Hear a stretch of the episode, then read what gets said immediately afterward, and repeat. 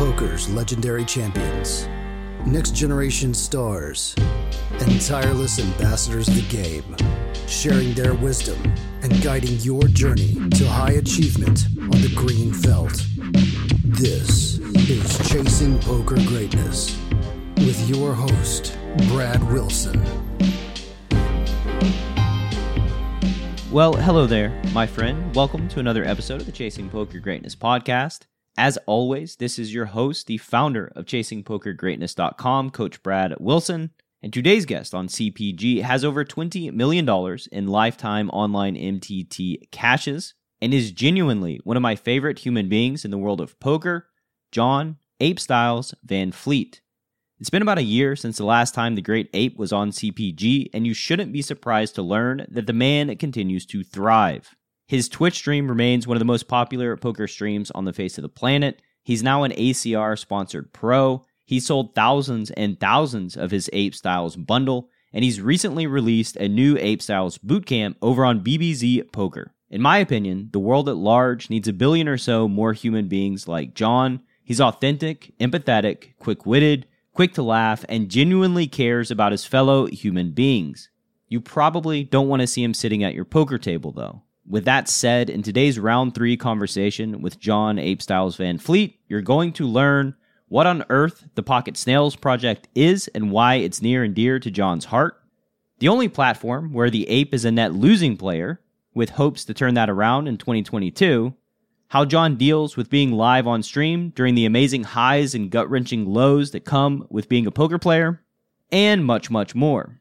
So now, without any further ado, I bring to you one of the greatest online poker players of all time, John "Ape Styles" Van Fleet.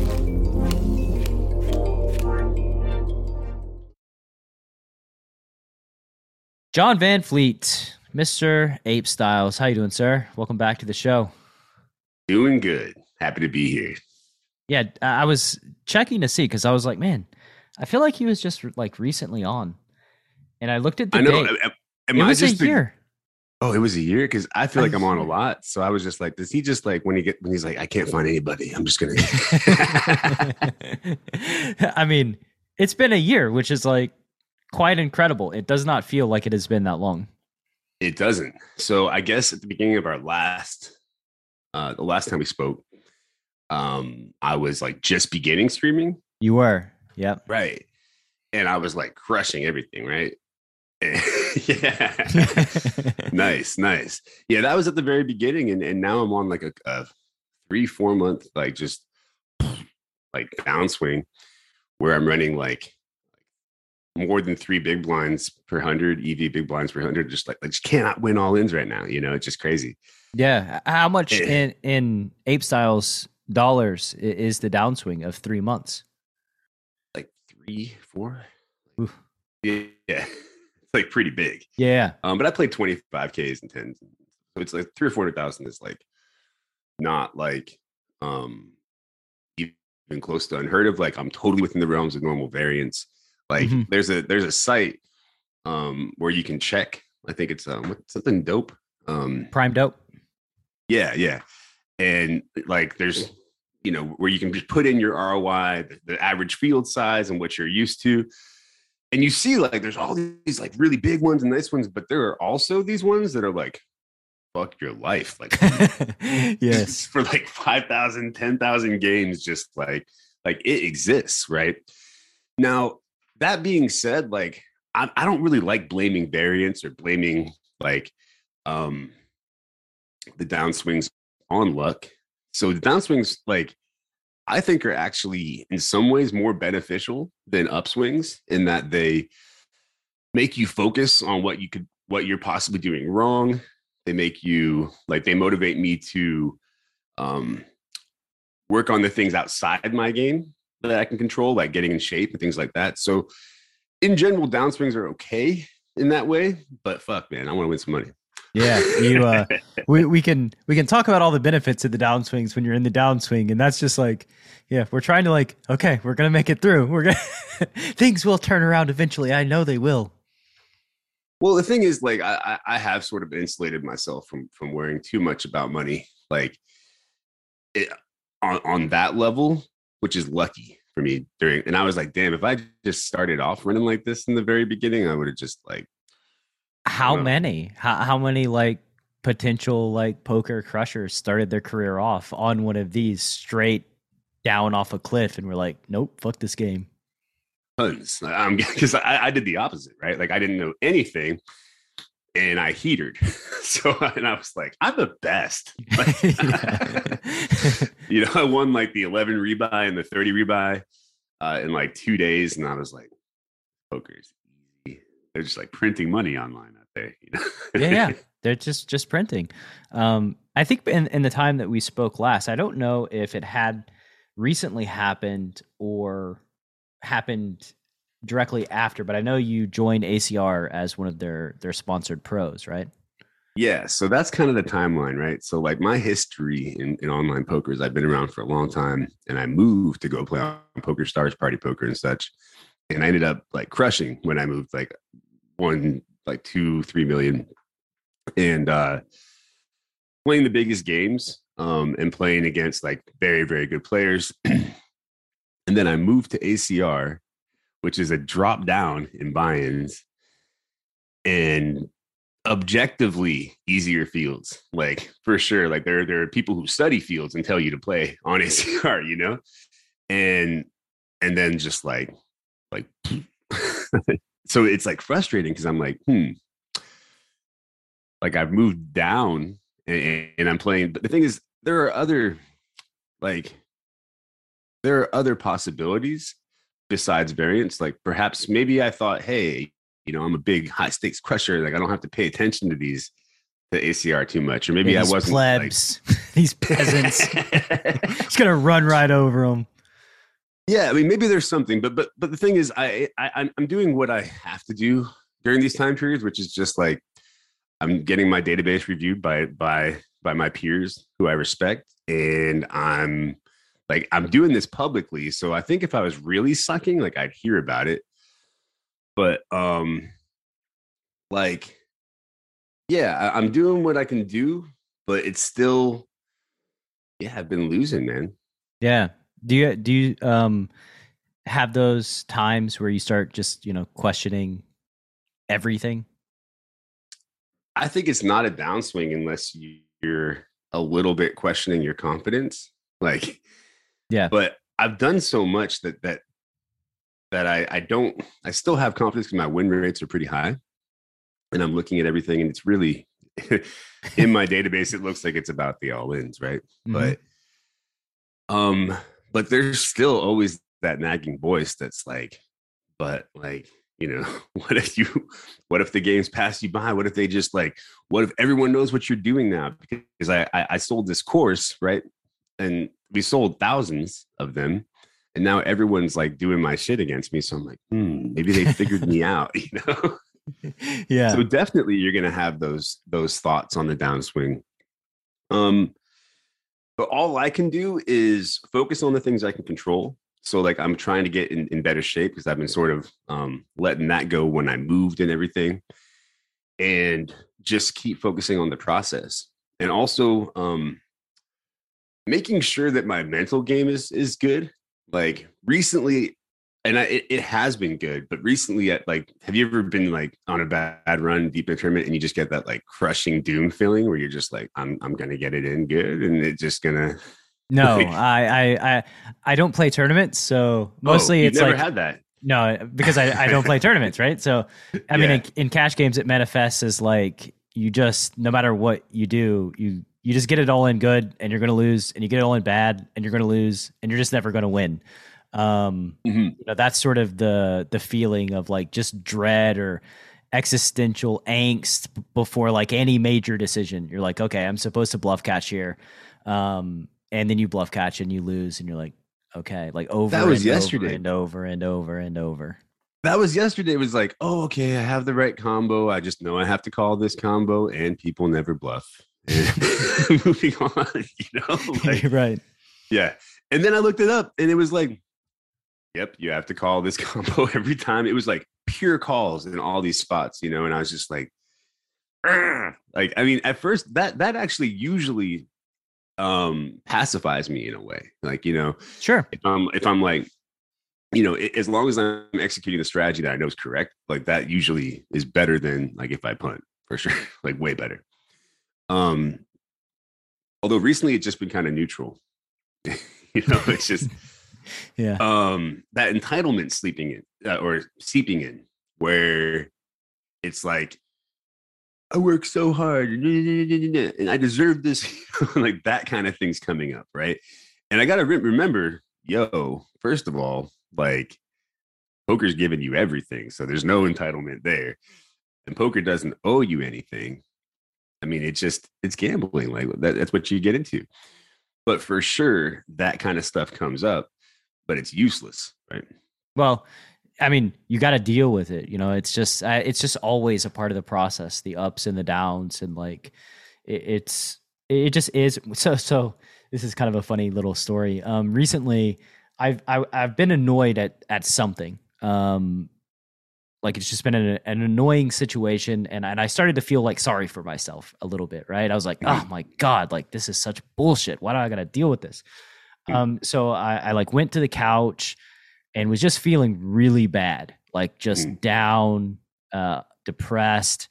And I turned on HBO Max, and they had released a new documentary. And it was called Life of Crime, 1984 to 2020. So 36 years of following these three humans around. And so I just started watching it. And in my like just horrible mental state, when I read the description of it, I was like, oh, it's following drug addicts around for like 36 years.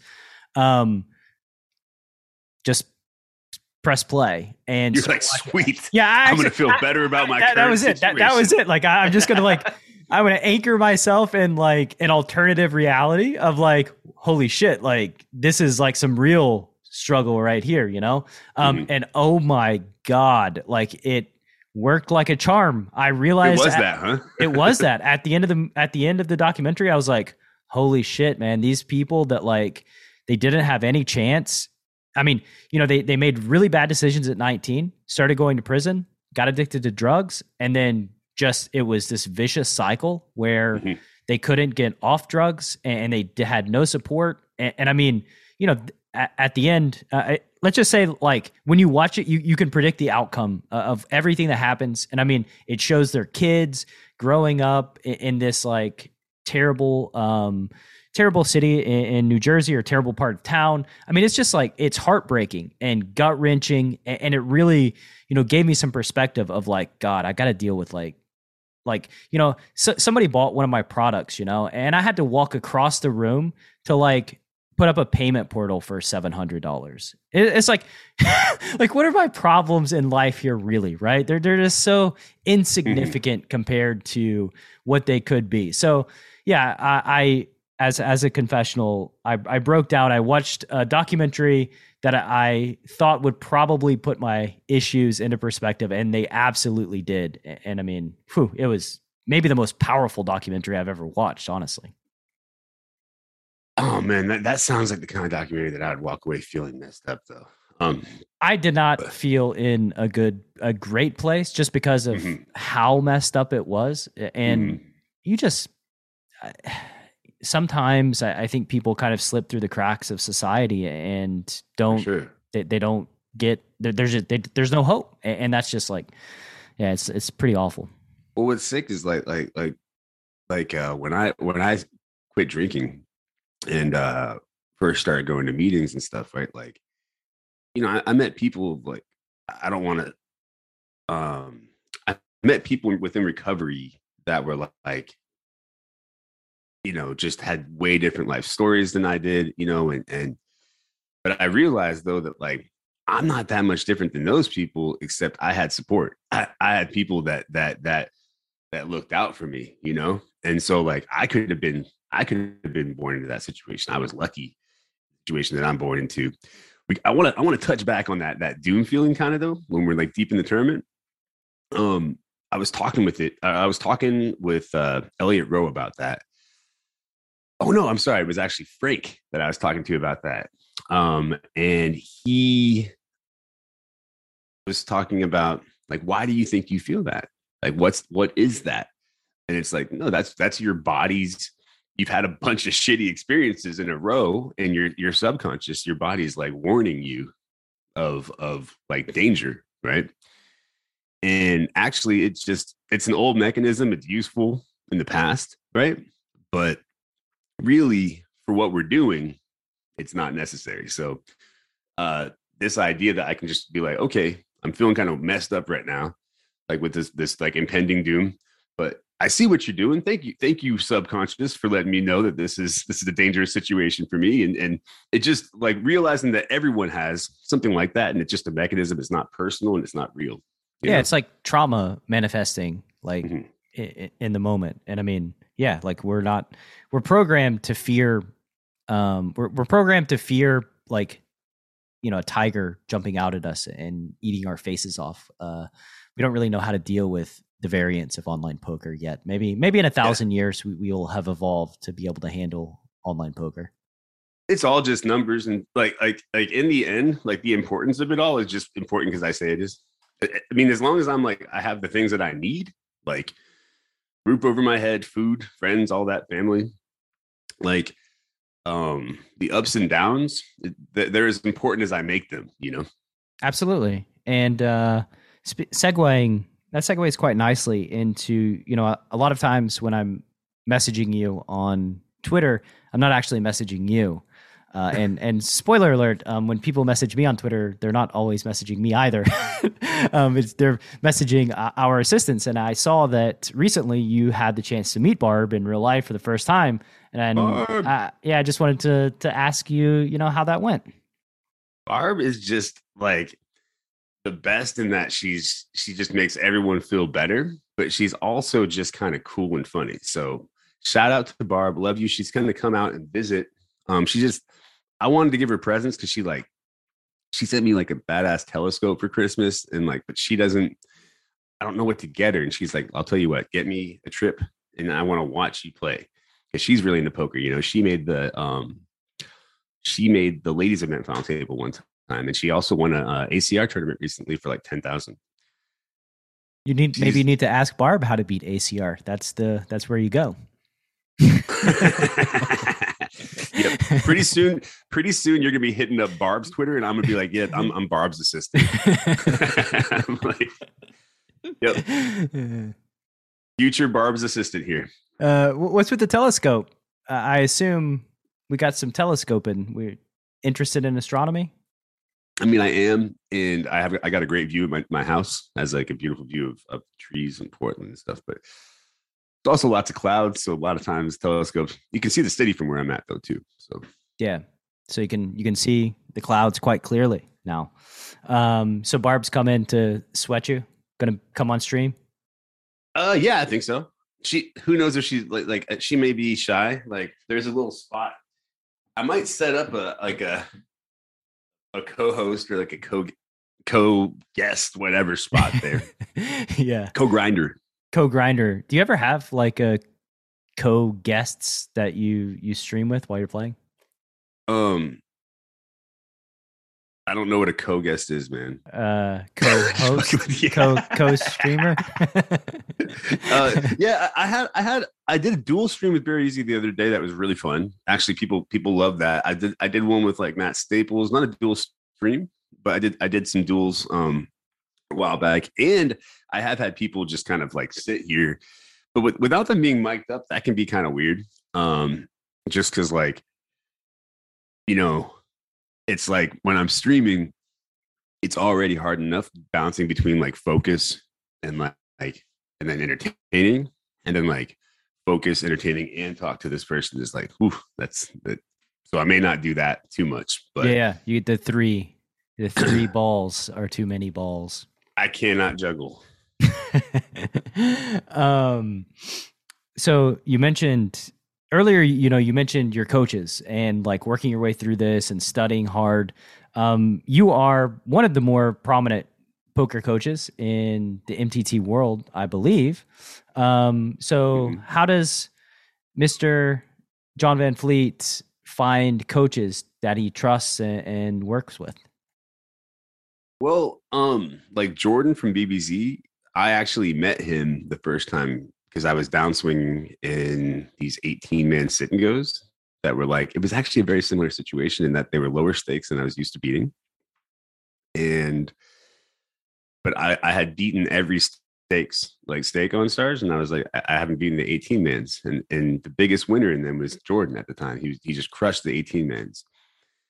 And so he was doing stuff that I just didn't understand. He was like min-raise folding off of 10 big blinds, and just so aggro. And I hit him up, and he showed me a few things. And I liked the way that he thought about poker. I've always believed in coaching. And so it's kind of funny that like 15 years later, we're working together now. And so I will go over my database with guys like Jordan. I've got a study group of guys that I can't really mention, but like, a bunch of other crushers also, lucky enough to be friends with. Yeah, I'm not going to name drop. But yeah, but like the people who I'm lucky enough to have peers who are very good, who I can bounce things off of, and it's not like it used to be where you like during my downswing in 2008. It was the same kind of thing where I would send my hands to everyone, and everyone was like, no, you're thinking about the game pretty well. It sounds like it's even better now because I can look at solvers. I can, as long as my approach is okay. And that's what I like, but I can't imagine that it's not, you know, because it tries to be objective. Can anybody imagine their approach is not okay though? Well, the thing about my approach, I think, is that I'll have a course that I've designed, and someone else will have a course, and we'll be teaching the same things and using different words because we have essentially the same method and like of looking at the game, which is solver driven, equity driven, like math driven. And there's more to the game than that, though. Actually, I think there's actually quite a bit more, and people don't really give it as much love as they should. Like, people are trying to play like the bots, and it's like, no, you're playing against a human. But yes. But I think in general, you can't teach like the, you know, reading weakness and strength and game flow, but you can teach the math and solver approach, you know, and the more, well, it's more tangible for sure. It's less abstract. Mm-hmm. But there is more to the game. Like there. You disagree? No, I agree. I agree completely. I don't disagree at all. I think that like there are available data points that guide us, and then there are also. So, I went on this long, this daily. Somebody posted in the Village, my Slack community, about chicken sexers, and this took me down this weird rabbit hole. So chicken sexers, yes, in Japan. So somebody has this job where basically chicks that are a day old, they need to know what sex the chicks are, right?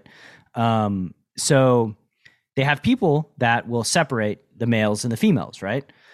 But the deal is that they teach through intuition. The person who's sexing the chickens do not know why they know a certain chick is a male or female, but they do know, and they are right. And so they teach through experience. And over time, the people that they teach just watch them doing it. Their brain picks up on something like subconsciously, and they're able to do it as well without articulating why, which that led me down this like really, really long rabbit hole of just like what intuition is and the power of the subconscious mind, and really like trying to relate it back to poker in that way, because sometimes we do have those moments in poker where you have a feeling that you cannot articulate, and that feeling drives your decision. And you know, sometimes it works out, sometimes it doesn't, but you could even kind of try to make it objective too. If you're talking about game flow, you're talking about just a binary pattern of bluff to value. But I think that it may even be bigger than like this whole idea of like the feel guys versus like the math nerds. I mean, I think that that's actually sort of a false dichotomy, but I think that it's best to be as informed as you can be math wise. but also being very aware of the fact that you're against a human being that has biases, is doing multiple things at once, and is like without trying to telling you what they have quite often, right? Yes, I do agree that there are, you know, I trust that there are in-game reads. There's intuition plays a part in decision-making, and depending on who you ask, it can be a larger role or a smaller role. But I would say that ultimately, you know, we train as poker players to, in a sense, be reflexive with our decision-making, where like we're faced with a scenario, by reflex, we know what to do, or we have a good idea what to do. And that's based on all of our study, all of our learning that leads us to that moment in time. I mean, otherwise, how would you be able to play 20 tournaments at the same time without trusting that sort of meta cognitive ability to parse information and then make a decision? So I think from that sense, like field players, like, I don't even know if that's like, I don't know what that means anymore these days, because a field player to me can just be like a well-studied human that knows what to do in a situation by reflex through studying, in the same way that, like, you know, I always use the analogy of like an NFL quarterback, right? Like they roll out to the right, they chunk a ball 50 yards into a window of like 3 feet. They're not consciously thinking about doing any of that. It's through like repetition and practice, right? Exactly. And so, like, I remember, I think it was Watanusa who posted, he said something about me and Ben CB both teaching GTO courses and then playing street poker. And I was like, thank you. I think I might've talked about that before, because it's the same thing, right? In that, I think the optimal state when I'm playing is sort of calm, but also like experimenting, thinking about all the factors in play, and just being willing to try stuff. And occasionally, like if something just doesn't make sense, or it feels like this is the moment they're going to try, or sometimes I even hear, like, when I'm playing live with somebody, like you can hear like wrong ways people think about the game, you know, and so I try to like, so you can kind of use that too sometimes to make call downs where you might not, or to make big folds where you're not, where people just don't have bluffs. Like there are a lot of spots like those where it's just like, okay, like I just don't see how you can be bluffing here, you know? Yeah. Or you just should. Well, go ahead. I mean, yeah, it's like sometimes people just don't have bluffs. Sometimes they don't have folds. And sometimes they don't have value, right? Like it works. All three of them kind of work together. And like the thing that I love most about poker, and I've always loved the most, is that it's a puzzle with a variable that you're playing against a human being. And what you said there about listening to what they're saying, right? I mean, this is what like world-class professional poker players have always done, is get in their opponent's head and understand what their opponents are doing better than they themselves understand what they're doing. Because when you do that, you see the flaws. Like you see the flaws in their strategic maps, and that allows you to take advantage of those flaws, which is, you know, what street poker, exploitative poker, you know, is kind of about. It's saying like, yes, I'm willing to take this risk that makes me exploitable, but I'm banking on the fact that I know what they're doing better than they do. And so they won't be able to capitalize on that risk I'm taking. Yeah. Like in Vegas recently, like, you know how at first you always, at least for me, I get like excited to play. I'm like, ooh, live poker. And then like 2 weeks later, I'm like, this fuck live poker. Yeah. But like, at first it was a little bit tilting hearing people talk just like so wrong about poker. And they were always like using like emotional terms to describe what they were doing. And like, it tilted me because it was just like they were doing it to me too. They were like, oh yeah, I could see that you were blah, blah, blah. And I was like, you know, anyway, but instead of being like, you know, like annoyed by it, I think it's better to view that as part of the puzzle. Like what's the best strategy versus someone that thinks in this way? Like, what are some counter strategies? Like, what does this mean that they're going to be overdoing and underdoing? You know, and like really approaching it from a like how to best exploit. In fact, that's a more interesting puzzle than, you know, just trying to figure out what the solver would do or whatever. So yeah, and more profitable, I think, over the long run too, against especially that specific player profile. Yeah, I mean, I think like I'm gonna start making up like I'm gonna start like really agreeing with like the more wrong it is, the more I'm like, yeah, like I'm just gonna like, totally agree with it and go with it in the future. We both know, like, as people that have coached, just, you know, spent thousands and thousands of hours coaching people, we both know how difficult it is to communicate information to another person in a way that allows them to execute it in real time. That, like, honestly, people get upset about, like, oh, you're just teaching people how to play poker better, or blah, blah, blah. Like, why? And it's like, dude, you've probably never tried to teach anybody how to play poker, because it is exceptionally difficult to communicate concepts in a way that another human can actually use them while they're playing poker to upgrade their game. And it's exceptionally rare that anybody says anything at a live poker table that upgrades everybody's game around them. Oh, no.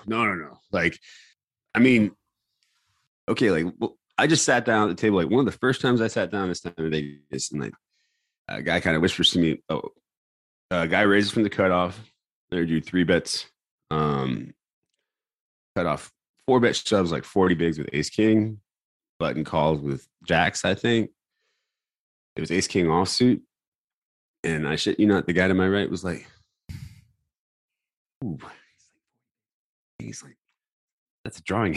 You know, I was like, bro, really? He was like, just call. And I was like, what do you do there? Like, how do you, what's the exploit there? Because I'm just like, it was like such a normal spot. I was like, wow, probably that I can make this person fold.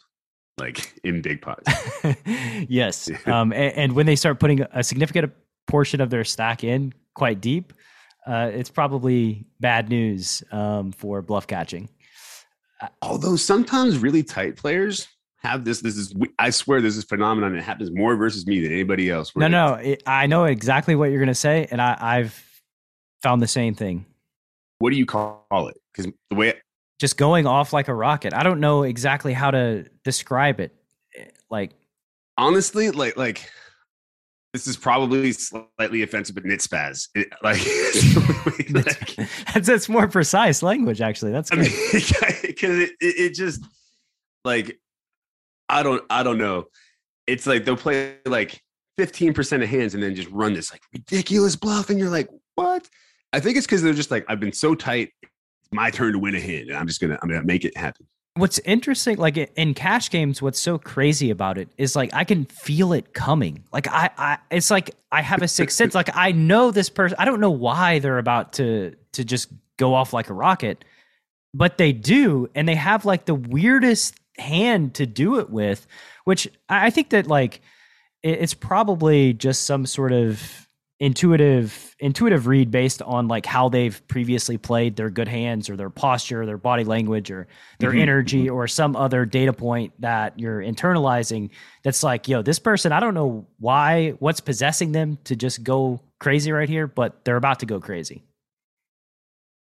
Yeah. I mean, it's not like when you look at an amazing painting that, you know, is just like incredible, you can't really analyze it by any sort of objective means or anything like that. And I think that Spaz is this beautiful painting. I feel bad because I don't mean that in a derogatory way. It just like what's an interesting phenomenon. Yeah. And it's like very true. Or maybe not with all super tight players, but it seems to happen like I'm like it just a lot of the times it happens when you're like, I mean, I'm supposed to call this hand. I have to call this hand, but you're so tight. But I'm just going to call anyway. And you're like, what? Yeah. I've looked at a lot of data, and I can say definitively, I have yet to find any spots that are like that have no air composition. Like I found a lot of underbluff spots, but like somehow, some way, in every single scenario that I've looked at, there is some portion of air in that range. That word never. You better like never say never in this case, because I remember I got tilted because the guy bet 1/3 on the river and he was like, he folded just a very clear call. And I was like, dude, that's part of your range. Like, I'm like, listen, you know, he's betting 1/3 pot. He's risking 1 for 3. That only needs to win 1 and 4. So we need to defend like 75% here. Right. And you know, he's like, but he's just never bluffing. And I was like, and in that hand, of course, he wasn't, or I don't know, he folded, but we wouldn't know. But like, I was like, hey, let's go into your database and see if that statement is true. We're just going to filter for less than third pot bets and see how often it's true. They were bluffing like 40% of the time. It was like super high. Yes. I was like, people bluff small all the time. It's not. You can't say never. It's not exactly an original thought to say, well, I'm going to choose a sizing that looks like I never bluff when I'm bluffing, right? Like it's not that hard to do. It's not that not that difficult of a thing to do. Also, it's actually kind of cool. Like if you see min bets on the river, like that's I brought that shit into the game. I'm sorry, guys, but like part of it is it's like in the bet check bet line, and when it goes bet call in the big blind check. Out of position to just like arise at the river with an equity advantage, but mainly from like low pairs and stuff. So one of their dominant bet sizes is going to be a min bet. And it works quite well for value. You get calls a lot. And people don't do what they the toughest thing to do against it is to raise pretty aggressively, right? Yes. But I started bluffing with that min bet. It felt so wrong, like betting 1 into 10 as a bluff. But it's hard to defend that too. Yes. Like, it's really hard to defend that because like there are some parts of your range that you're just going to feel stupid doing something other than folding with, right? Mm-hmm. So anyway, I went off tangent. Yeah. I don't know where you went. You got blood drawn out of you today, and so you know how did that go? By the way, we okay? Is that something? I think so. Yeah. I mean, yeah. I'm like, whoa, man, I'm dizzy. Yeah, you're dizzy. Need some food. Yeah. I mean, I sometimes I do get going when it comes to talking about poker, for sure. You've survived pre-flop boot camp. You've shot the fish in a barrel. Now, prepare yourself for the feeding frenzy. A comprehensive strategy for gutting every fish in your player pool. Data-driven hero bluffs, light call-downs, and perfect value bets that are maximally designed to hurt some feelings. Feeding Frenzy. Available now at ChasingPokerGreatness.com/feedingfrenzy. All right, so we're back from an impromptu poker excited break discussion type thing. Basically, we decided that when we're talking about the river donk, we're not referring to, like, we're talking about check call lead. Well, actually, you were talking about like a crazy spot. Yeah, but cash, yeah, you know, cash games. It was like a super deep spot with like the 7th bet going in the pot, which I don't know how often that happens in MTTs unless it's like the first level. Yeah, you started talking, and I was like, wrong, dude, all in preflop. Yeah. Right. Actually, that's actually a focus of mine going forward is 100 big blind play and 200 big blind play. It's just like when Sims first came out, I was like, I'm a tournament player. I'm just going to run all the 50, 40, 30, 20s, 15, 10, just to see the nuances. And there are nuances between those stack sizes. But I still can like kind of suck sometimes deep stacked, especially because like 50 bigs, there are some hands that you start betting big and getting in with that you actually don't with 100 bigs, you know? So there are different thresholds for getting it in. And I make mistakes 100 big blinds deep for sure. Absolutely. It's a different game. You give me 20 big blinds and I am like, I feel desperate and like, holy shit, I got to like get this money in ASAP or I'm going to whittle away to nothing. Like I feel just like in total desperation mode and completely uncomfortable. I'm like, this is my office. We're just hanging on by a thread. That's tournament life. Yeah, I don't like the thread. Get me up to 100 big blinds where I feel safe and comfy. Right.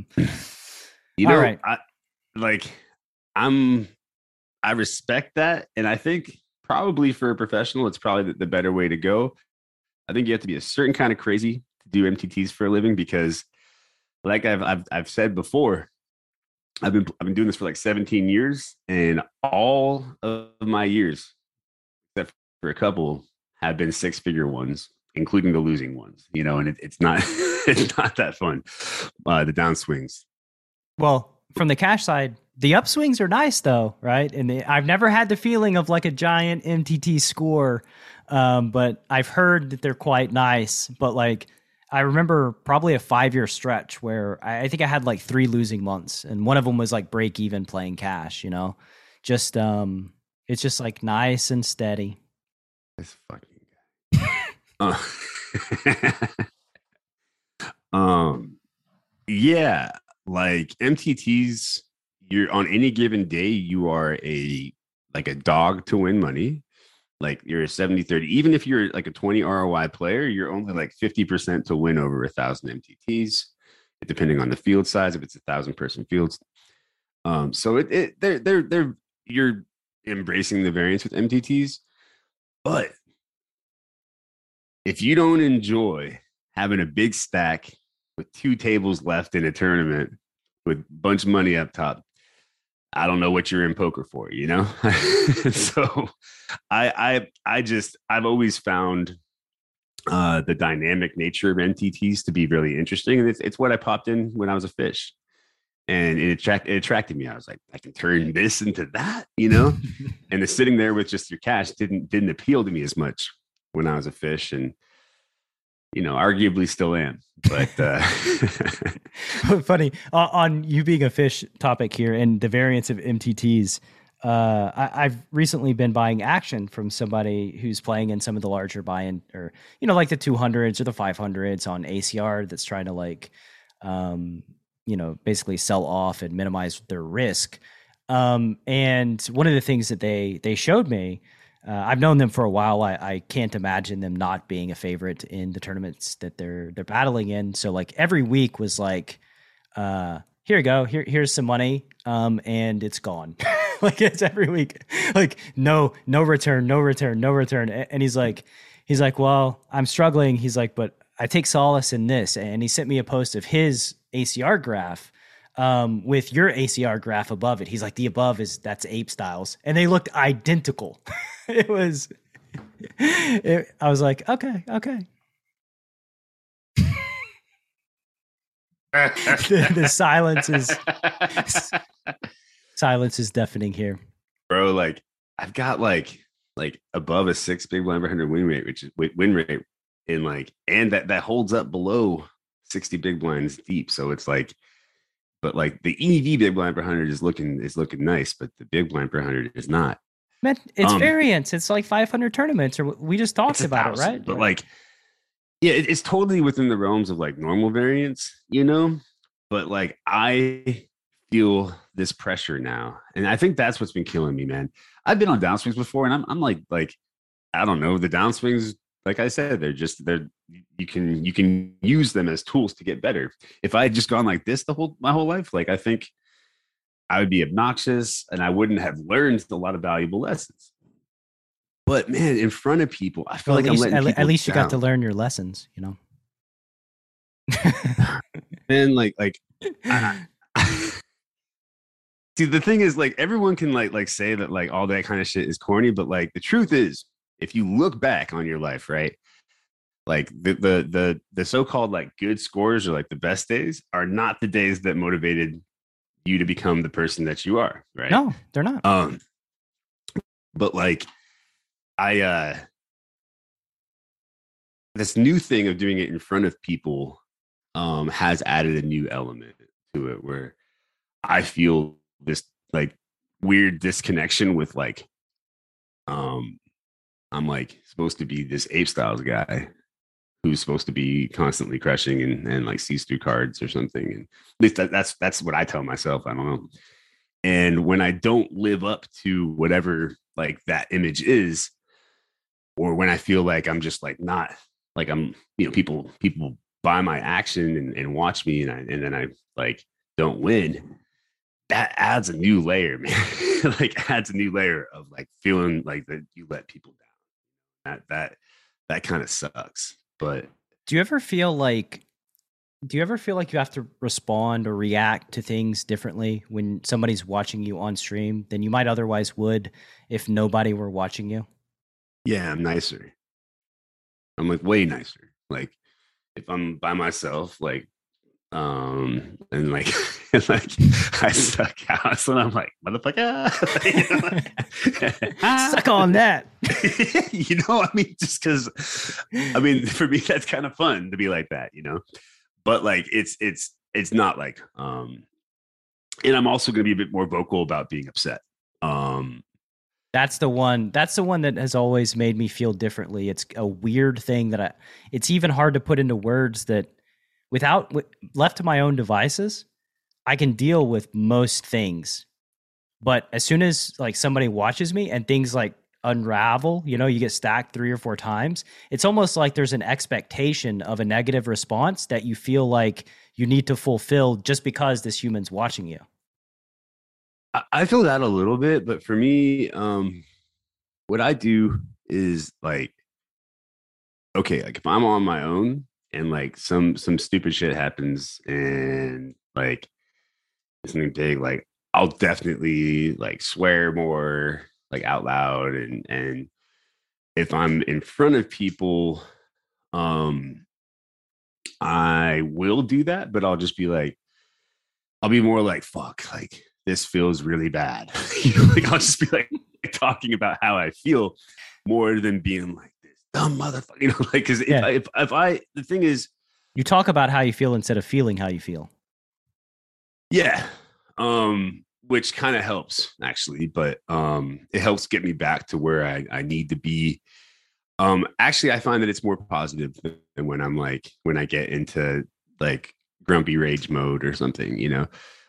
For what it's worth, even when I'm by myself, that doesn't last. It's like a minute, and then I'm like, okay, get back. But like, I'm just a little bit less polite. And part of that is because very much intentionally, I don't even think it's fake. It's like, man, there's a lot of negative energy out there and it's just not what I want to put out. I don't want to put out that like random angry energy. Like, cause you know, in that moment when like, you know, Joe Blow 86 fucking sucks out on you. You're like, I hate you, Joe. Like, you know, like, curse the year you were born. Yes, Joe, exactly. Play. And it's like, that's a screen name. Like that you know nothing about that person, you know? And like, I definitely have felt that way before though. I mean, I try, like in the past, I'm like, oh, I really want bad things to happen to him. Now I'm like, I wish a bad rash on you.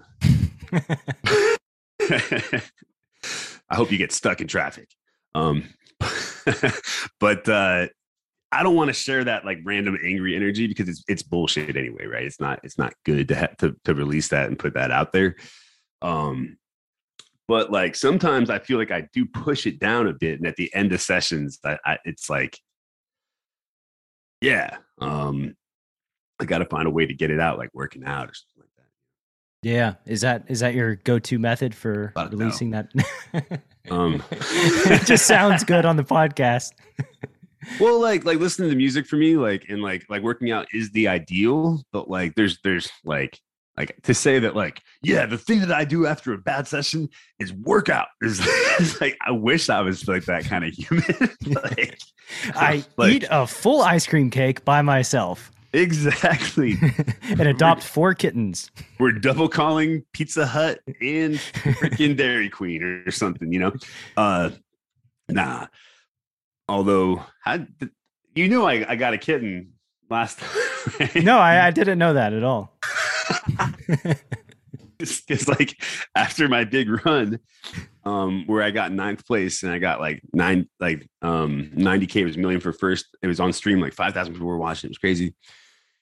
I just I actually didn't get a kitten in response. Like there was a kitten that needed adoption that I agreed to get, and I had to keep pushing it back actually, because I kept day threeing and day fouring, and then I finally got this kitten. I was so exhausted after 4 days of streaming, and I got my kitten, Luna / Kitty Cowcat, and she just fell asleep on me the first night. And I don't know, man. Like I'm not even like this is a little bit embarrassing, but I got teary-eyed. Like, I don't know. I fell in love with her. So I'm like, obsessed with my cat. Like she's crazy, but, like it was just like right after all that emotion and then like getting this baby kitten, I feel like I got that imprinting, you know, when you get a kid or something. So like, I swear, like if you come for my cat, like I would hurt a human for sure. As it should be. Yeah. Luna makes stream appearances. Oh, hell yeah. She's got an emote and everything. We got Taco now, too. Yeah, so you have another kitten as well. Oh, Taco's the dog. Oh, Taco's like a big, like... Taco's like a cat dog, and Luna is a dog. Like, she's, like... a dog Taco cat. Is... Exactly. Like, she's like, super, like, wants to play, and is, like... And Taco's, like, just wants to, like, sit in your lap and doesn't want to go outside or anything. So it's funny.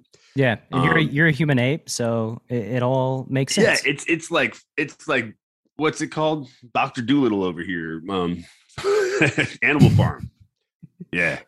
But you know, yeah, go ahead. Oh, I was just going to say that actually, like, that's what keeps me sane during that. For sure. It's just like hanging out, like in my house with my animals, the partner, and just like doing my thing.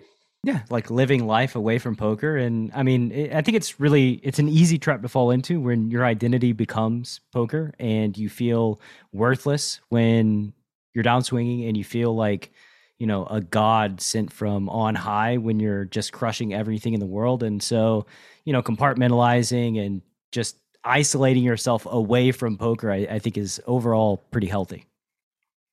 I think so too. And again, like, I was watching this video, and this guy's actually a little bit obnoxious. I forgot his name, Simon something, but like he was talking about these two different mindsets. There's like this one finite mindset, which is that like we're in the game to win, like we got to win or lose, you know.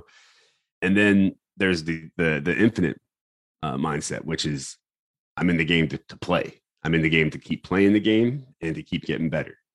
And I've been in that infinite mindset for a long time. I've been just playing to get better, playing because I love to play. And the downswing, yeah, I actually did. Like, can you edit some of my crying? Because I know I bitched a little bit. But in reality, like, I'm still just playing the infinite game, having fun, getting better. And there's, like, so much still to learn. So it just, you know, it's not that hard to stay in. Well, yeah. And the rewards make the suffering worth it, ultimately, right? The moment of triumph feels lesser if you didn't suffer to get there. So true. However, I would say that most of the time when I win lots, I'm like, this doesn't feel as bad as as good as it felt shitty to lose. Like, I'm like, where are the balloons? You know, like where's like, I'm just sitting here 8 hours in my computer, you know, but like, it's relief, man. It's relief when that graph that's going straight down goes back. You're like, oh, thank God. It's relief. That is exactly what it is.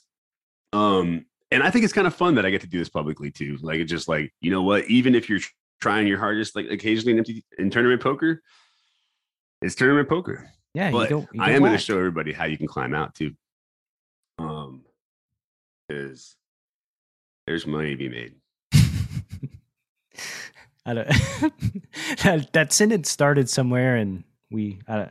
I had plans. I mean, like at like that site, America's Card Room. Like, I've taken it personally that like I'm up on every single online site except for America's Card Room, the site that I'm a pro on, man. Mm-hmm. Like, that makes me so mad, you know. And I called a shot last year that I could make $200K on ACR, and actually, like. No. And so I'm not like, but I believe in myself enough. Like, I'm going to call it again. I think I can make $200K from this point this year. No problem. No problem. We'll check in. Easy. Poker's easy. You'll see. Poker's easy. Check in next year. Yes. John, so I had a template of things to talk about. And then, yeah, I think this always happens when you come on the show. If I remember correctly, we go down some tangents, you know? Let's stick to the template. Let's go to the template. Let's go back a little bit. Okay. So I wanted to ask you about coaching, because you are one of the more well-respected, well-renowned poker coaches in MTTs.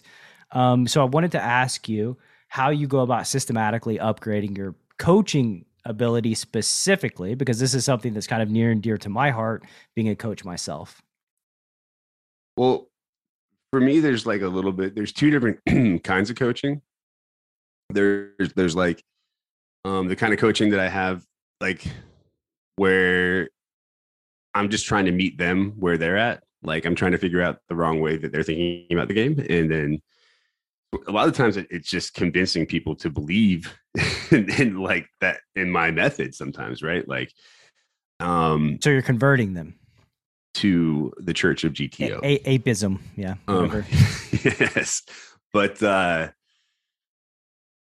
and then there's like the high stakes guys who come to me because I'm always on top of like the most, like the newer solves and the newest, like approaches to things. And that's like where just always having people running stuff for me, and then like always having an eye on what's new has just like been important for me. It's funny because like I don't give a damn about like newest iPhone, whatever, but like I just need like whatever's new as far as the programs go. I just always have them. And yeah. Why do you feel that compulsion to figure out what's new and to be sort of bleeding edge? Well, I just figure that like no one really knows the full answer yet to poker. It's not solved like chess. So whoever has the best models is going to be the one who wins. And so I just work to have the best models. Yeah.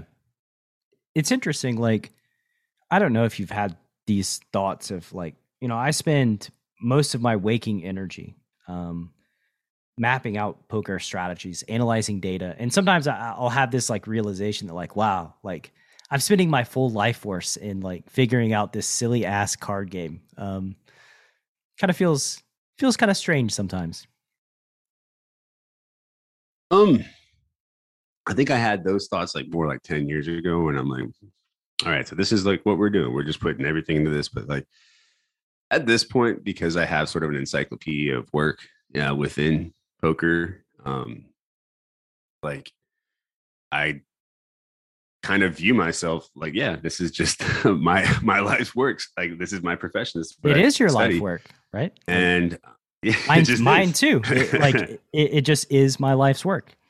Mm-hmm. And I'm actually like pretty okay with it. And especially now that I've heard like through the stream that people have benefited from my courses and from working with me, that's actually like kind of keeps me in a good mood too.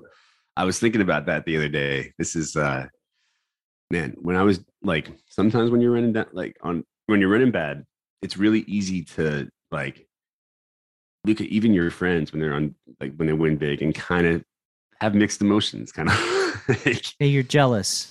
Yeah, for sure. You have that jealousy. And I noticed it. Even when I was in Vegas, like a couple of my friends were in deep runs, and I was like, I don't want to go watch live poker. Like, come on, man.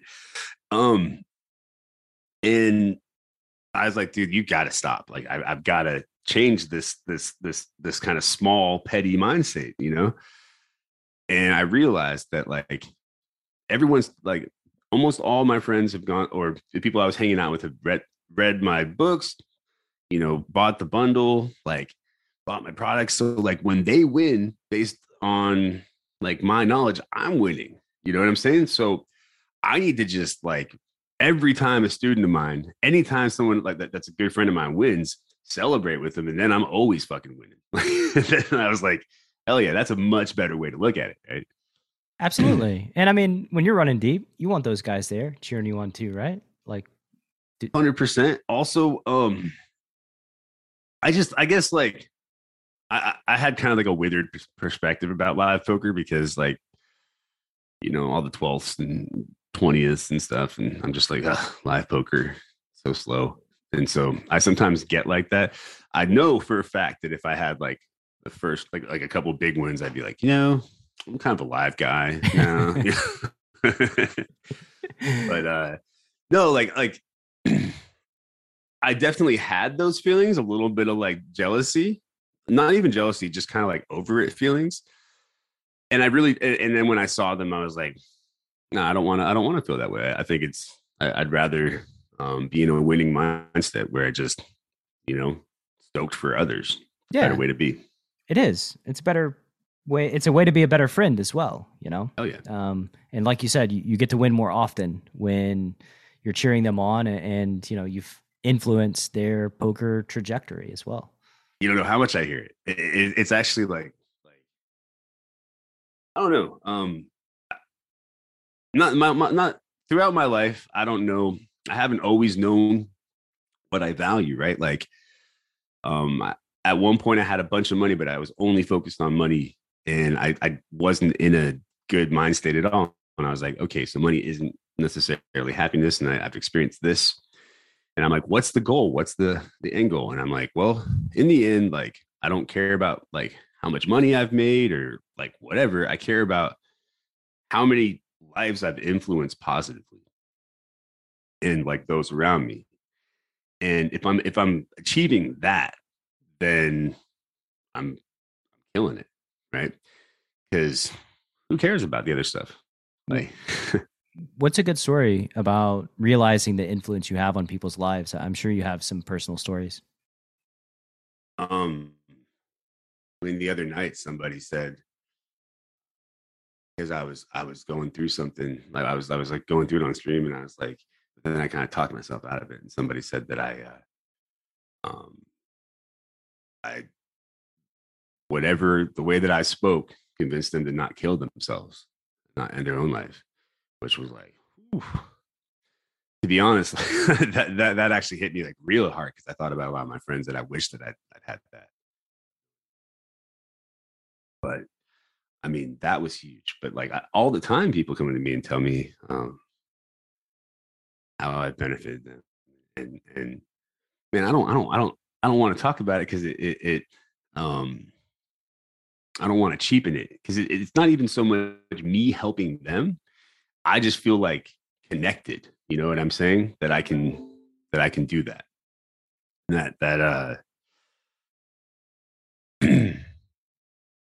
Yeah.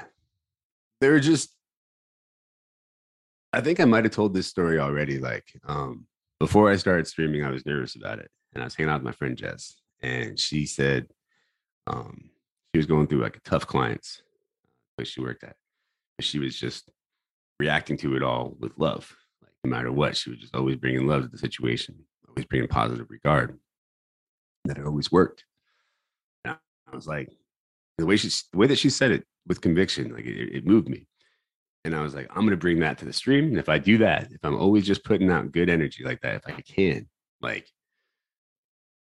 there's like, hopefully that'll be what comes back too. And like, I think the universe needs more of that. So, yeah, I've been, it has worked out that way. And, yeah, I hopefully can just keep doing what I'm doing. Yeah. How does it feel to make that kind of impact in somebody? Because I mean, that's like quite a major impact. And I know you're humble guy. And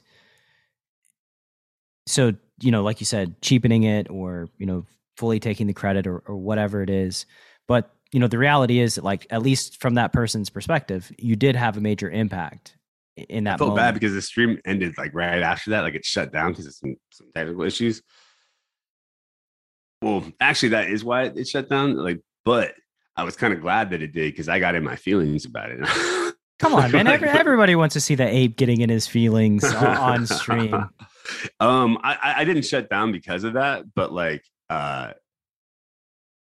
there, like, a bunch of shit happened, and then it made sense to shut off the stream. Yeah.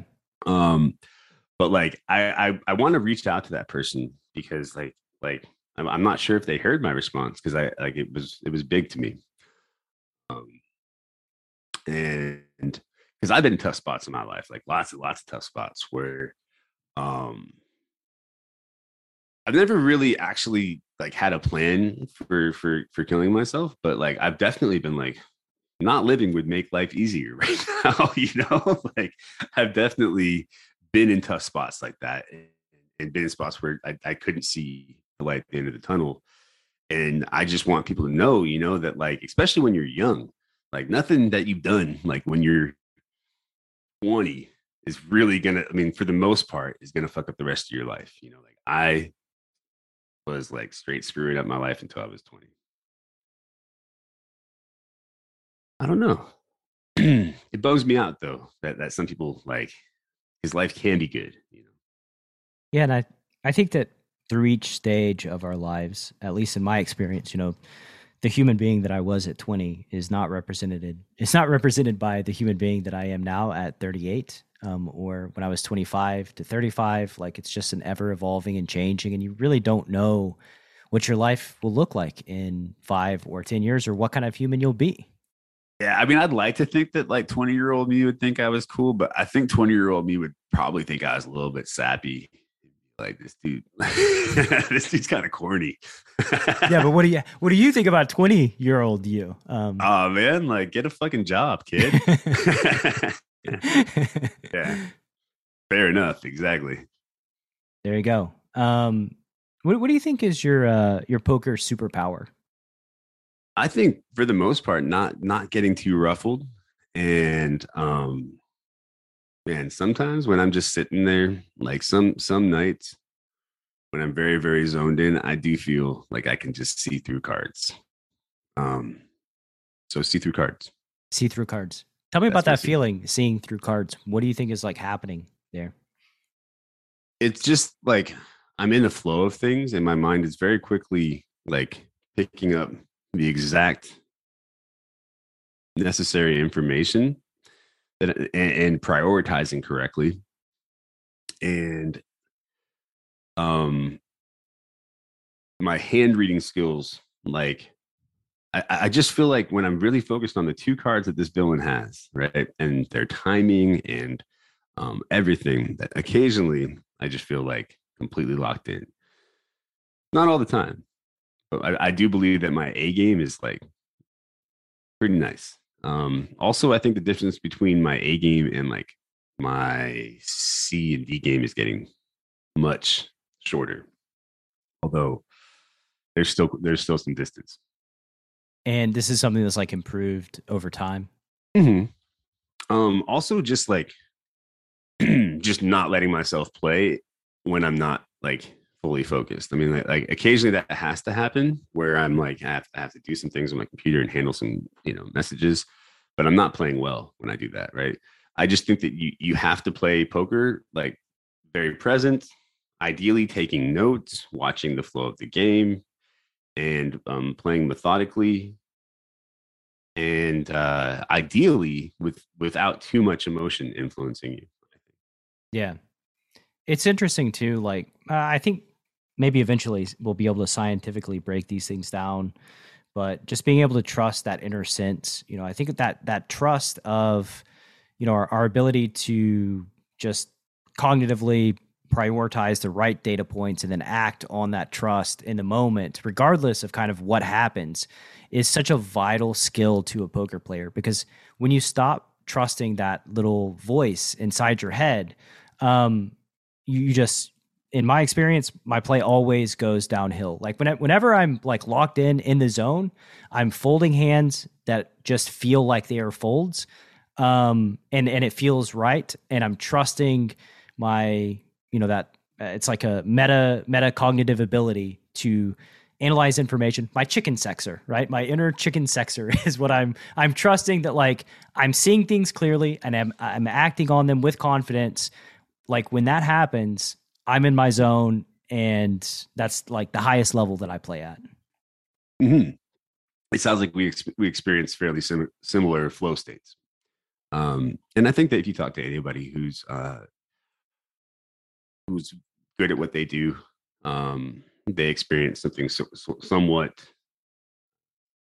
similar. I think I've talked about this before, how I used like a meditation band and Muse. Is that the one? Yeah, yeah. And I do NeuroPeak now, actually, which is like, it's different. I watched like videos, and we decided that I need certain like, I think less beta or something. We're training my brainwaves based on this profile we did, and I watch videos on YouTube. And if I have the right brainwaves, it gets brighter. If it's the wrong, if it's like the wrong brainwaves, it gets darker. And it just kind of like subconsciously trains your brain to have the right brainwaves. It's crazy. That sounds crazy, and I haven't investigated that. Yeah, I'm NeuroPeak. I'm going to be doing some work with them in the future. Also, they do a heart rate variability where you put this strap on, and it measures, like, you do belly breathing for like 10 minutes, and it measures how well your heart is beating in response to your breathing. Yeah, breath work. That was something I wanted to ask you about too. Have you invested into any sort of breath work app or training? I mean, literally, yes, like too much. Like I work with someone, I meet with someone at NeuroPeak, like, weekly. I'm kind of a slacker though, to be honest. Like, you know what? I'm doing something that I kind of hate when people do to me. Like, people who hire a coach who don't want to actually do work, they want you to like somehow like osmosis your knowledge into them. And like, I'm kind of doing the same with them, because like my shitty brain is like, oh, you want me to meditate, but like put things on, like you want barriers to meditation, basically. So like, I have to admit that I don't hate it as much as I'd like. I go to like, instead of every day, I do like 3 a week. Yeah. But overall, I really like it because it's objective. And even though I was doing 3 a week, like I'm actually like increasing this brain, my beta frequencies or something. I don't remember exactly what we're doing. Yeah, you're too alpha. You too fucking alpha, bro. Need more beta. Yeah. When I walk in the room, everyone knows I'm there. I stare everybody down. They know who's the boss. I don't know. See, if you wouldn't have gone down the poker route, you had a career as a professional wrestler, like locked up. I mean, I was being ironic, but yeah, I don't know, man. Thanks. Breath. So like, I've gotten into breath work, like in the last 6 months or so. And I have an app on my phone. It's literally called Breath Work without the O. And it's just like, it's crazy how impactful it is as a daily exercise to like gain energy, to calm down, to go to sleep at night, to wake up in the morning. The impact that oxygenating your body has is massive. And so like for anybody in the audience, I would certainly check out some sort of breath work. It's like really actually quite quick and painless and way easier than like meditation. Just like a couple minutes, you do a guided breathing exercise and then you're done. Yeah. My goal this year is to get into some Wim Hof stuff as well. There's all these things on the docket. And then start slow, man. You know, get then, 30 seconds, 1 minute. I mean, like I do have a pretty regular meditation practice. Like I used to do it a lot, right? Like I've been to like 2 10-day silent retreats and stuff. Like I've How was that? Because I've always wanted to do one. Crazy. The first time was really hard. Like because you can't bring books. I was going to sneak in snacks, and you can't really eat anything after noon. But then my friend that I was going with was like, dude, you're going to do their thing. You got to do it the way they say it. And I was like, but snacks though, you know? But I didn't bring them in. And there were a couple things that were pretty crazy. Like, yeah, the first thing, like, you know, can't talk to anyone except for the teacher. And you just meditate all day, and you're doing these breath meditations. And for me, like on day 3, I just felt so bad. Like I felt just like so sad and lonely and just like, but I had no story for it. It was just like all this off, like really negative energy. And like, I went to the teacher and I was like, I don't know if I can do this. Like, I'm like crying and like, I'm not used to this at all. Like this, I thought they drugged me, even though I'm just drinking nothing but water and eating veggies, like, because I'd never felt anything like this. And the teacher was like, in my opinion, you're doing great. And I was like, what? And the teacher was like, well, when you do this breath meditation, you have these things that you push down, these sankharas, what do you call them? And when you do this breath meditation, it's like a drill and a chisel, and they rise to the surface. But once they're there, they're gone. And if you keep doing it, it's kind of like coal on water, like water on coal, where at first all that steam comes up, all that smoke comes up, and then after a while, there's no more. And I mean, at that point in time, I was like, "Great, cool, but this is crazy. This hurts. Like, stop." Like. But I made it, like the cars were roped off. So I made it through that night. And then the next day, I still felt weird, but like felt a little bit better. It kind of helped me because I was like, at least I'm not feeling like that, you know? And there were a lot of crazy experiences like that. But by the very end, I probably could have gone another 10 days. And I would say it was valuable. At the end though, they say to like, to meditate for 2 hours a day. Like, I've yet to meet somebody that actually keeps that up though. Afterwards.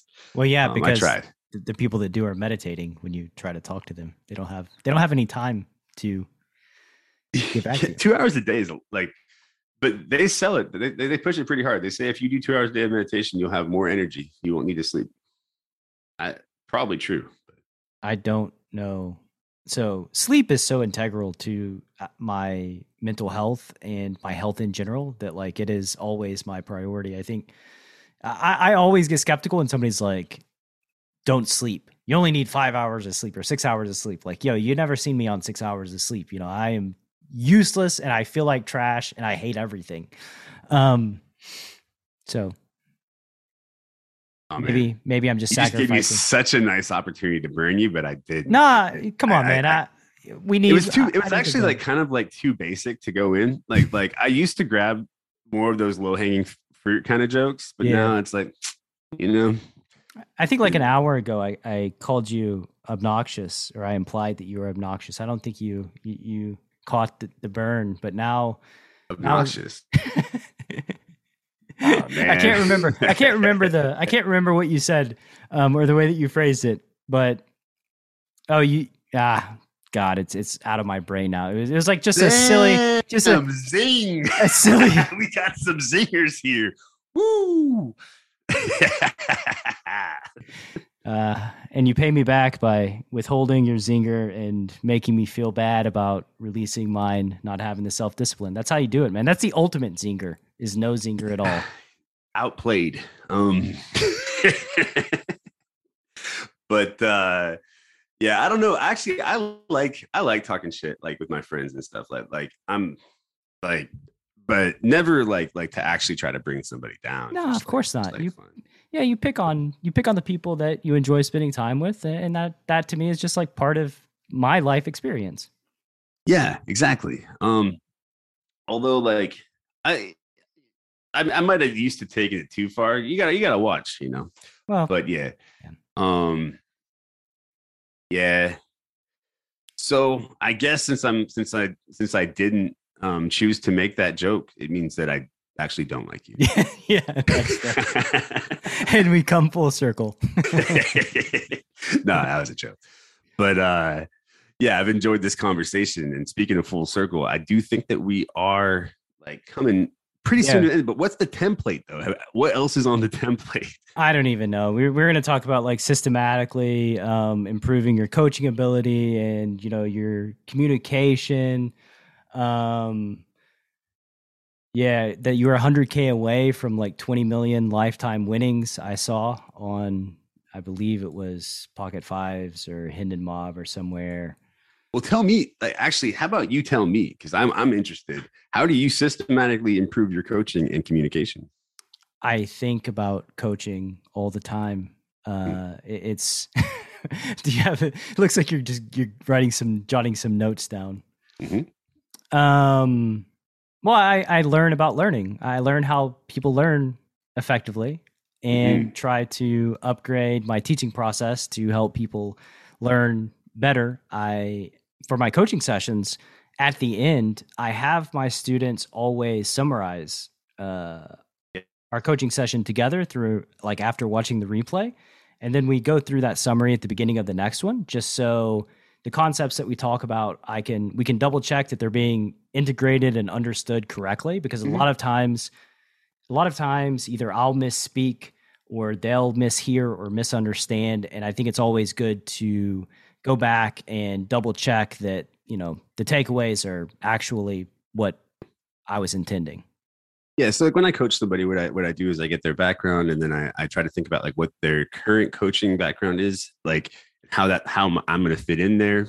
And then I through a session, I kind of figure out where the target areas are going to be, usually with like a leak finder. And we come up with goals and homework. And then I make them summarize usually at the end of the session. Well, if you're not down to do homework, I'm not down to work with you, because like it's a mutual thing as far as like improving. I'm not going to just like tell you something and you'll be able to execute it right away always, right? Absolutely. And so I like that idea.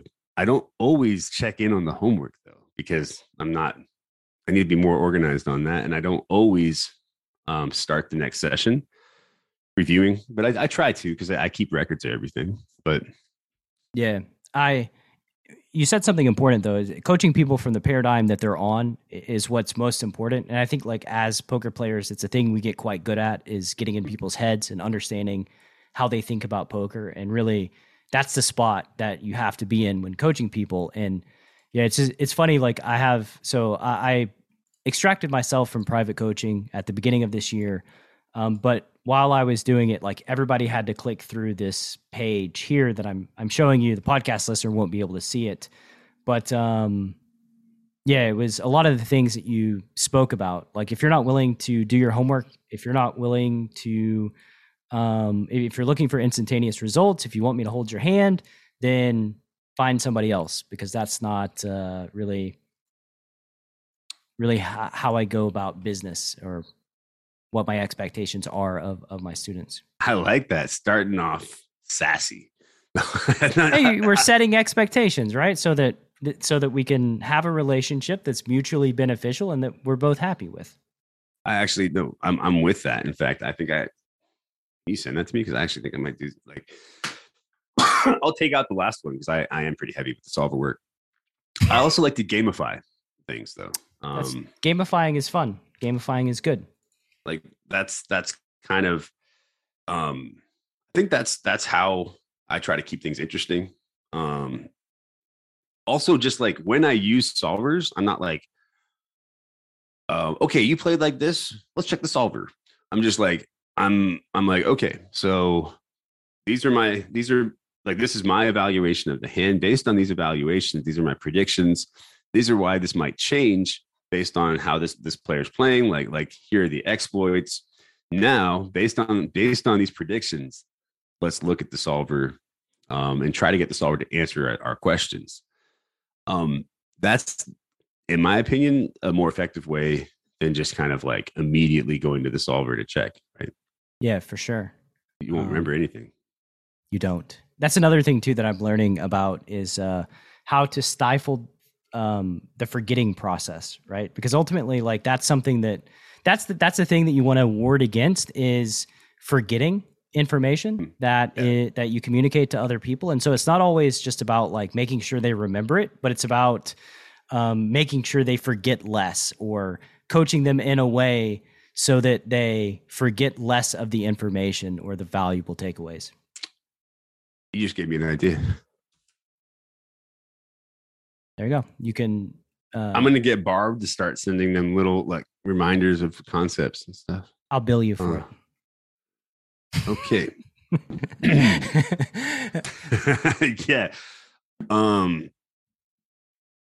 Just the best way to do it. I'll give you my email. Yeah, the email. The best way to go about it is I'll send you a book that I'm reading that I can't remember the name of it right now, but it's all about metacognition and that whole process, and like sending like a quiz of something that somebody learns directly after you teach it to them is one of the very best ways that they retain that information, because it strengthens the retrieval of process of the information, which is a vital part of the process. That's the thing. Yeah. I think, yeah. When I first started coaching, I thought it was like all about superior information and just like letting them know everything that I knew that they didn't know. Like that just like, I mean, that was, I mean, not a terrible premise, because it was just like, I'm trying to give you the value. I'm just giving you all this information.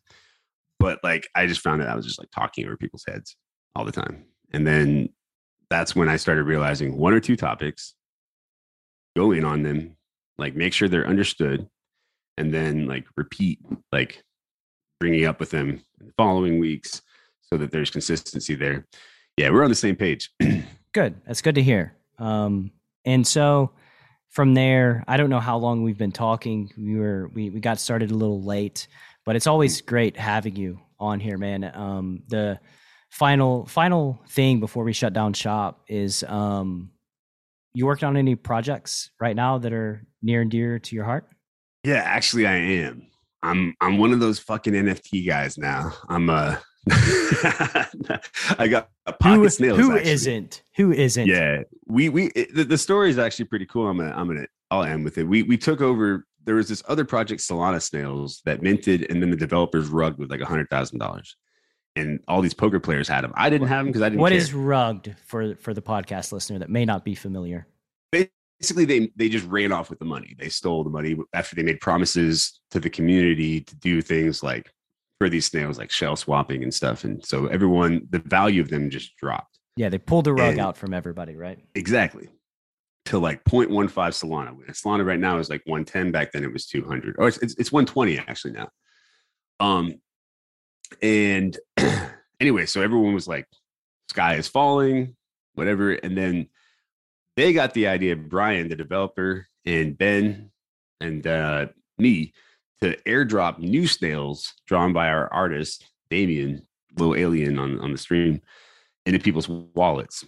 And since we've done that, we put these new snails in people's wallets for free, and we turned it into a poker project, Pocket Snails, right?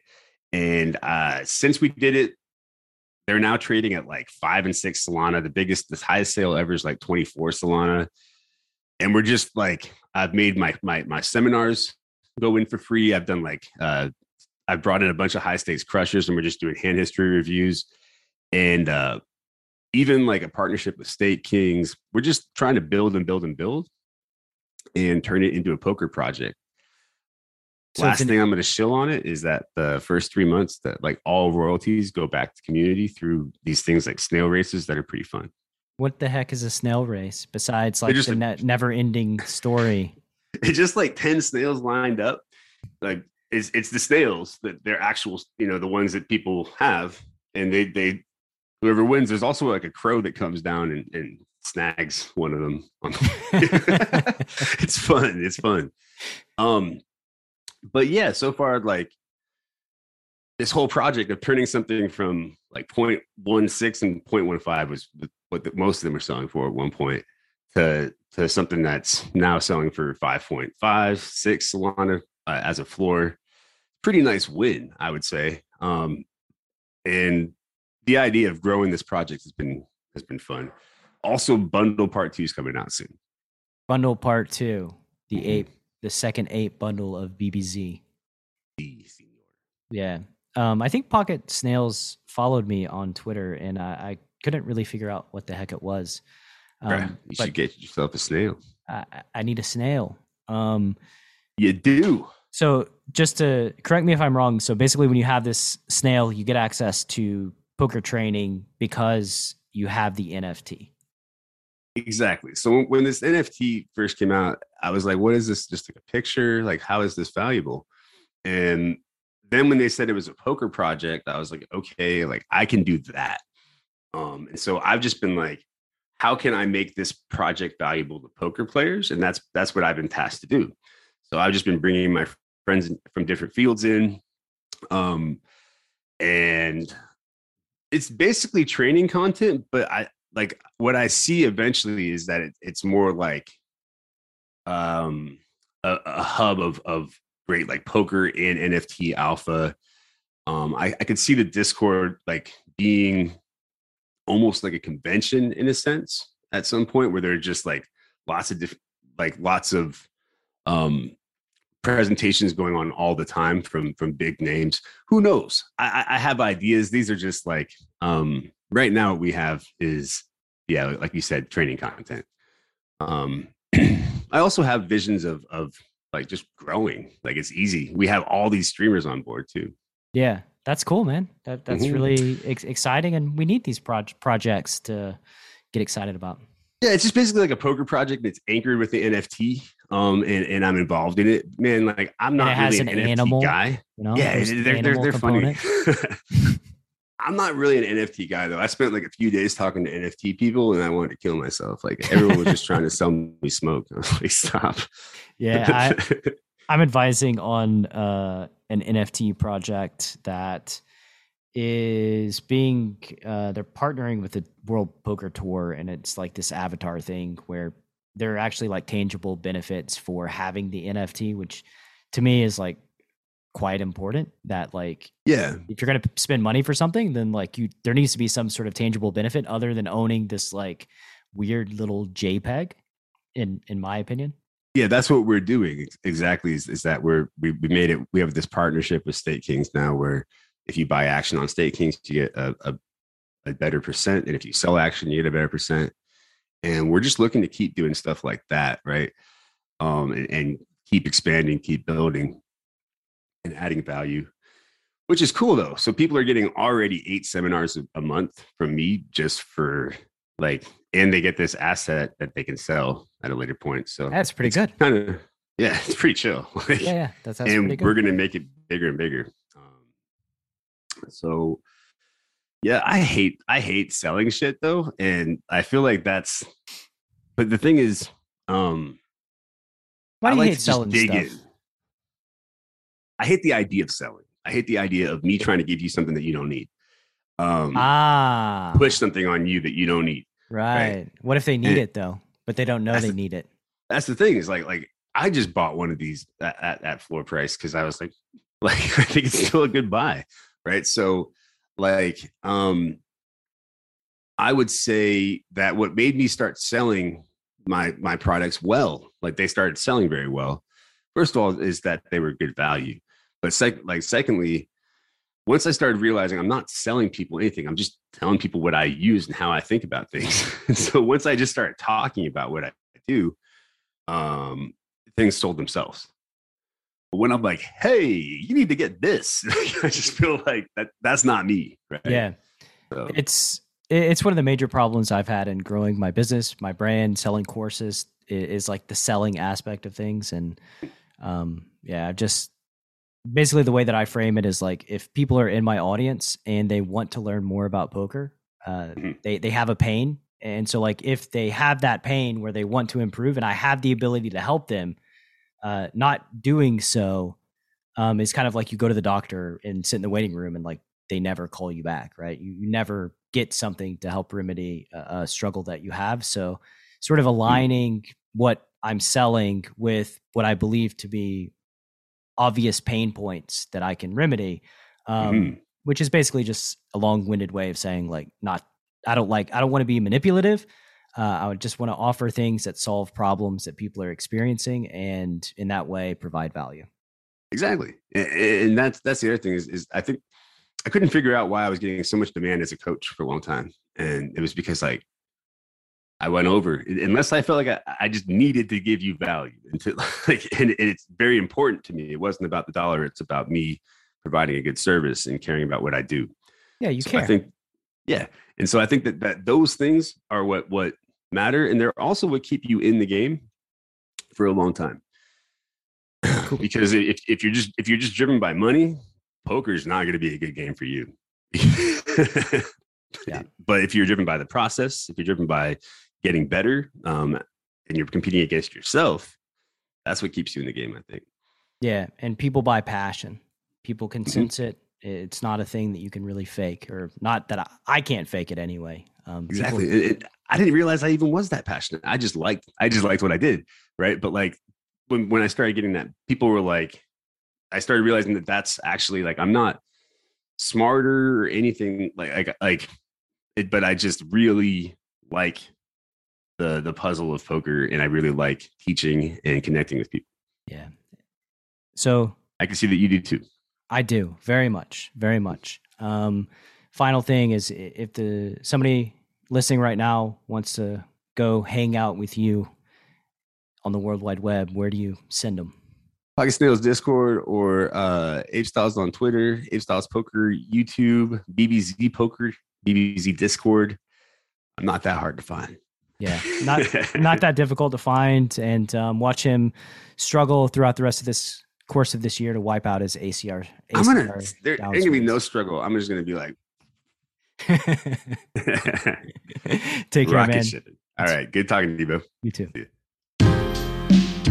Thanks for listening to Chasing Poker Greatness. You can subscribe on Apple Podcasts or on your favorite podcast app. Go to ChasingPokerGreatness.com to get the newsletter. Join the Greatness Village community. Book a coaching session, or dive into the latest data-driven poker courses. Follow the show on Twitter @CPG Podcast.